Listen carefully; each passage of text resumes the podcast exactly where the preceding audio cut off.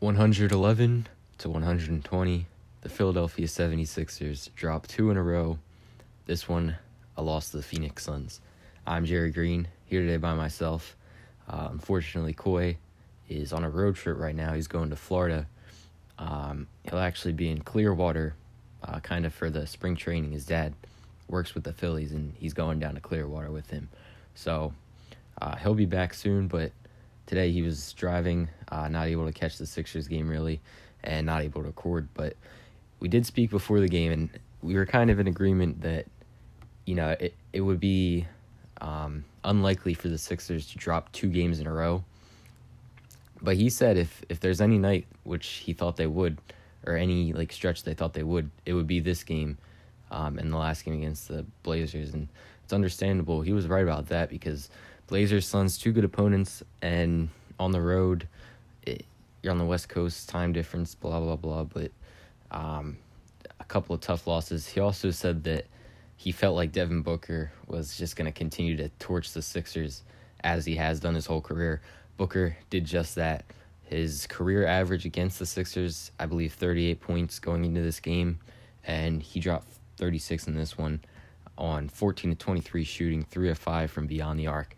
So he was a problem, and he wasn't the only problem. Chris Paul only had 18 points, but you look at 10 assists, 8 of 13 shooting, and it just felt like he was hitting every mid range shot he took. Um, and those two guys, you know, it goes without saying they're the Suns' two best players. But Mikal Bridges has been having a good season. Bridges was actually drafted by the Sixers, but then traded on draft night for the rights to Zhaire Smith, which is unfortunate for Sixers fans because not only has Bridges turned out to be a much better player than Smith, uh, who's no longer with the team, he's in the G League. Um, Bridges, he his mom worked for the Sixers at the time. He was from Villanova and kind of grew up in the area. He was, I'm pretty sure he grew up a Sixers fan. He seemed like a perfect fit for the organization, and he would fit in well with this team that we have now. But um, unfortunately, they traded him for Zhaire, who ended up not really helping the team much at all. But speaking of former Sixers, Dario Saric returned from a 13 game period, which he was out due to injury, and he had a pretty good game as well 15 points off the bench for him. Uh, speaking of the bench, that was probably uh, the biggest headline, the biggest problem for the Sixers. They could not get any production offensively from their bench unit. Mike Scott, zero points. Uh, Dwight Howard, two points. Tyrese Maxey, six points. Matisse Thybulle, five points. Furkan Korkmaz, two points.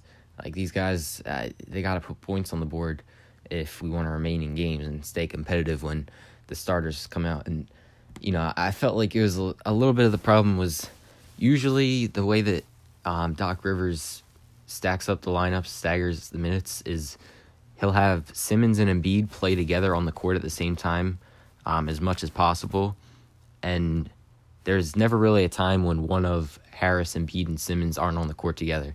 And th- there was some pretty long stretches in this game where, since Mike Scott came back, uh, he didn't have to play Tobias at the four, and it was just all bench players on the floor, and it, eh, they couldn't get anything going on offense. Just super stagnant. No one really to create. Tyrese Maxey, I guess, off the dribble is the only one you could say doing much of anything.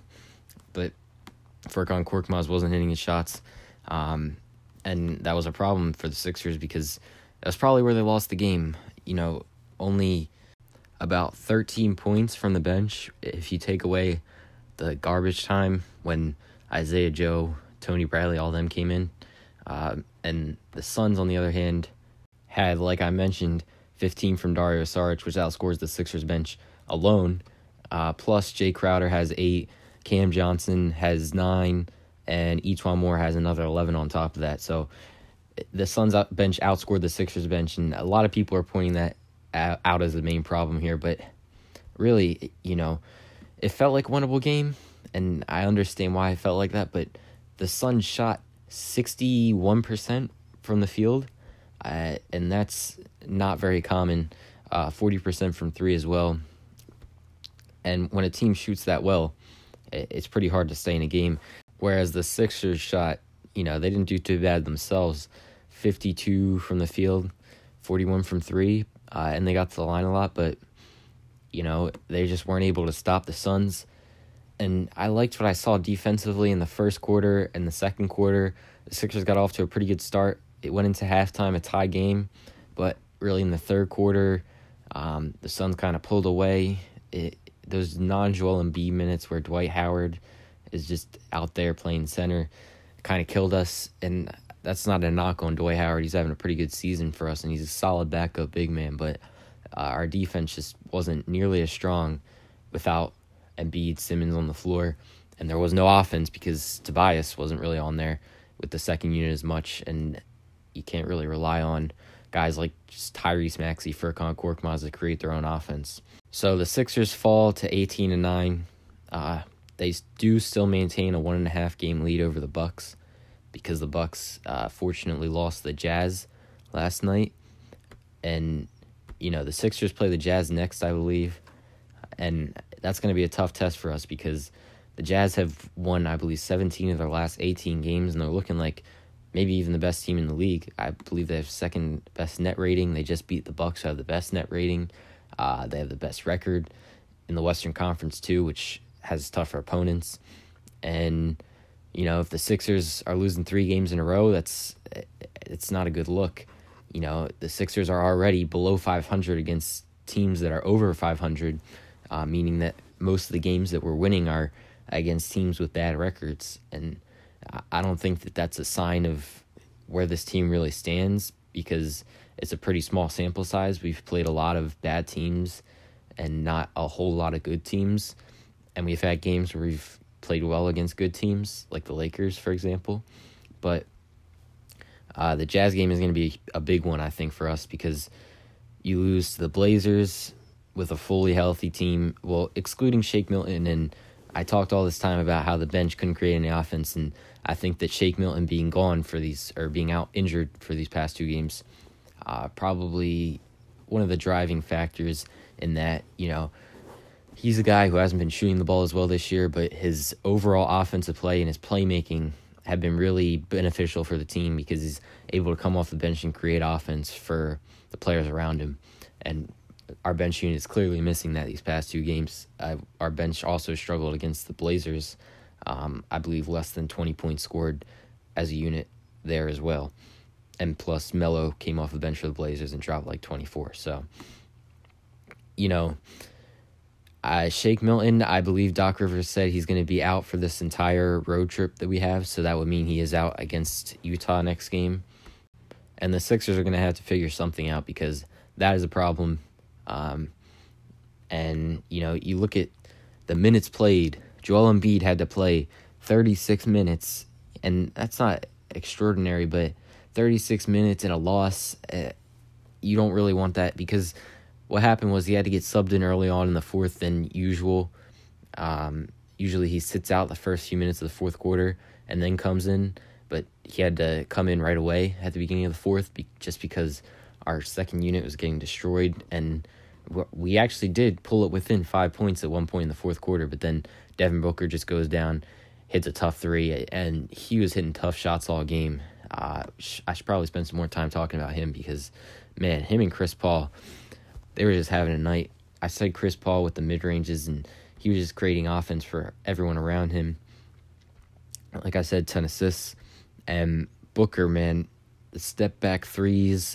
Ben Simmons was doing a good job on him early, but uh, the I think what really happened here was when Danny Green switched on to him in the second quarter, and you're probably thinking, why why is Danny Green guarding Devin Booker um, instead of Ben Simmons? Well, and especially considering that Ben Simmons was pretty much locking him up in that first quarter. Well, the reasoning is, according to Doc Rivers, he doesn't want Simmons picking up the best player the entire first half because you know that could lead to Simmons getting in foul trouble. That could lead to uh, fatigue, and he kind of slows down in the fourth quarter, and he can't pull the stops out when we really need it. So that's why Danny Green was guarding Devin Booker for most of that second quarter and it was in the second quarter where Booker really started to get going. And I, he's one of those guys when he sees a few shots go in and he's starting to really feel it. You know, once he finds his rhythm, he's more dangerous as a shooter, as a scorer, um, as a player on offense, really.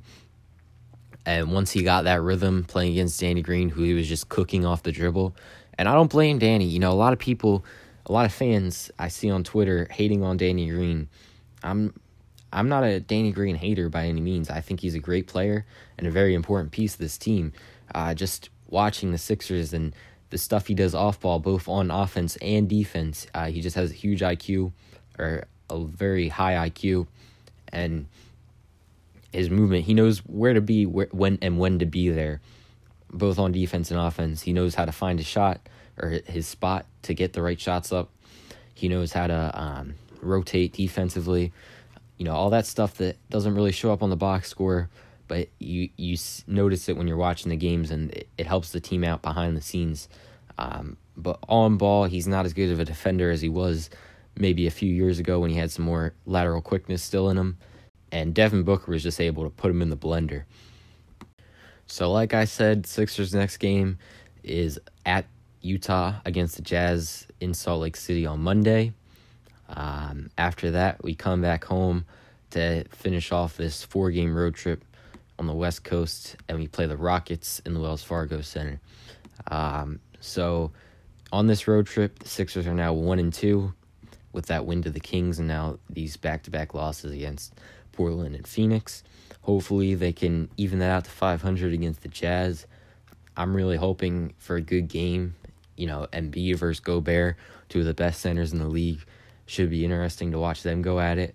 Plus, you got guys like Donovan Mitchell. He's having a pretty good season. Ben Simmons has been playing really well as of late. And I didn't get too into this earlier on, but Ben Simmons had a great night. Um, 18 points from him. And he was attacking the rim aggressively, got to the line nine times, and he made six out of nine free throws. So some very good signs from Ben and and Embiid. You know, I don't really have to say it, but 35 points. Eh, are we really surprised by this? Um, eight rebounds, 12 of 23 from the floor, 9 of 10 from the line. Just typical things from Joel Embiid. Uh, Seth Curry struggled a little, struggled a little bit from three in the first half, particularly. And Tobias Harris, another consistent, you know, 18 point performance from him. So nothing really stood out too much um, from the Sixers starters, apart from the things I already mentioned. Uh, just Ben Simmons, a, a good game from him. I hope we continue to see this Ben Simmons more often um, and more frequently, where he's aggressive, attacking the rim, getting downhill, uh, and even he he was getting the post a little bit too this game which it's something he's been doing all season. But um, you like to see him get those post touches because I think that's the next step, uh, the next level for him to leveling up his game is being able to score in the post more easily and take advantage of matchups against smaller guards. But anyways, what really killed the Sixers um, in this Saturday matinee game against the Suns was Devin Booker and Chris Paul just hitting shots, um, big shots and big moments and Sixers can match that on the other end, uh, especially with their bench out on the floor, who had a very poor day offensively. Um, thank you for listening. We'll see you next time, I guess.